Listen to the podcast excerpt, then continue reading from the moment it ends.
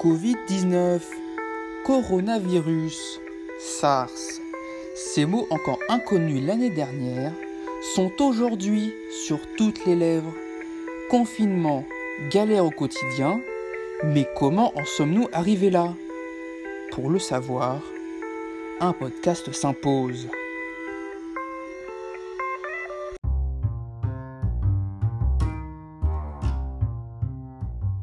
Rappelons que ce Covid-19 fait partie de la maladie des coronavirus. Il serait probablement dû à un réservoir animal. Il aurait été détecté chez la chauve-souris ou chez le pangolin. Les symptômes de cette maladie peuvent être très différents d'un individu à un autre. Rappelons que cela peut être des maux de tête, des douleurs musculaires ou une certaine fatigue. Dans certains cas, la maladie peut arriver jusqu'à l'hospitalisation du patient, dû à un manquement respiratoire. Nous allons donc nous demander quels mécanismes génétiques ou environnementaux pourraient toucher le Covid-19 et entraîner une évolution. Dans une première partie, nous nous intéresserons aux mécanismes génétiques, puis nous nous intéresserons aux mécanismes environnementaux.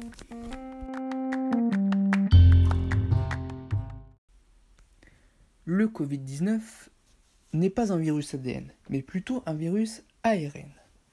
Ces virus ont un mode de réplication qui nécessite l'intégration du génome viral au génome de la cellule infectée. Cette intégration permet que l'ADN viral soit également répliqué au cours de la réplication de l'ADN de la cellule infectée. Parfois le virus est inactif et la cellule conserve le génome viral. C'est ce qu'on appelle un transfert horizontal de gènes. En gros, on a un ARN viral, appelé aussi rétrovirus, qui va rentrer dans la cellule et l'affecter. Il va libérer l'ARN dans le cytoplasme de cette cellule. Il y aura ensuite une transcription inverse de l'ARN, une entrée de l'ADN dans le noyau, et ensuite l'ADN viral sera dans l'ADN cellulaire. Nous allons maintenant nous intéresser aux gènes de développement ou gènes homéotiques. Ces gènes, ce sont des gènes qui définissent le plan d'organisation d'un embryon selon un axe dorso-ventral ou antéro-postérieur.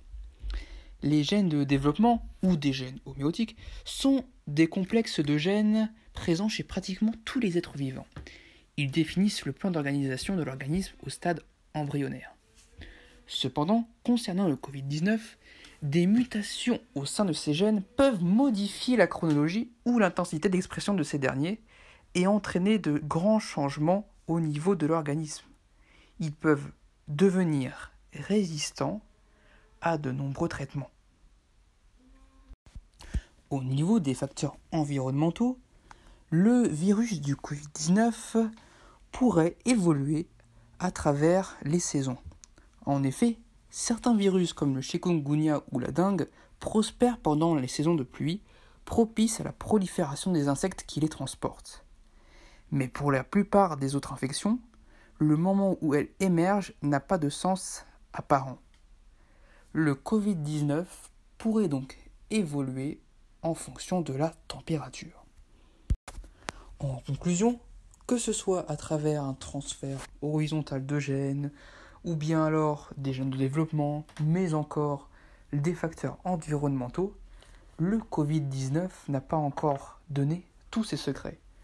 À l'heure actuelle, nous n'avons pas assez d'informations pour comprendre à 100% ce virus. C'est la fin de ce podcast. Merci de votre fidélité. On se retrouve très prochainement pour un nouveau numéro.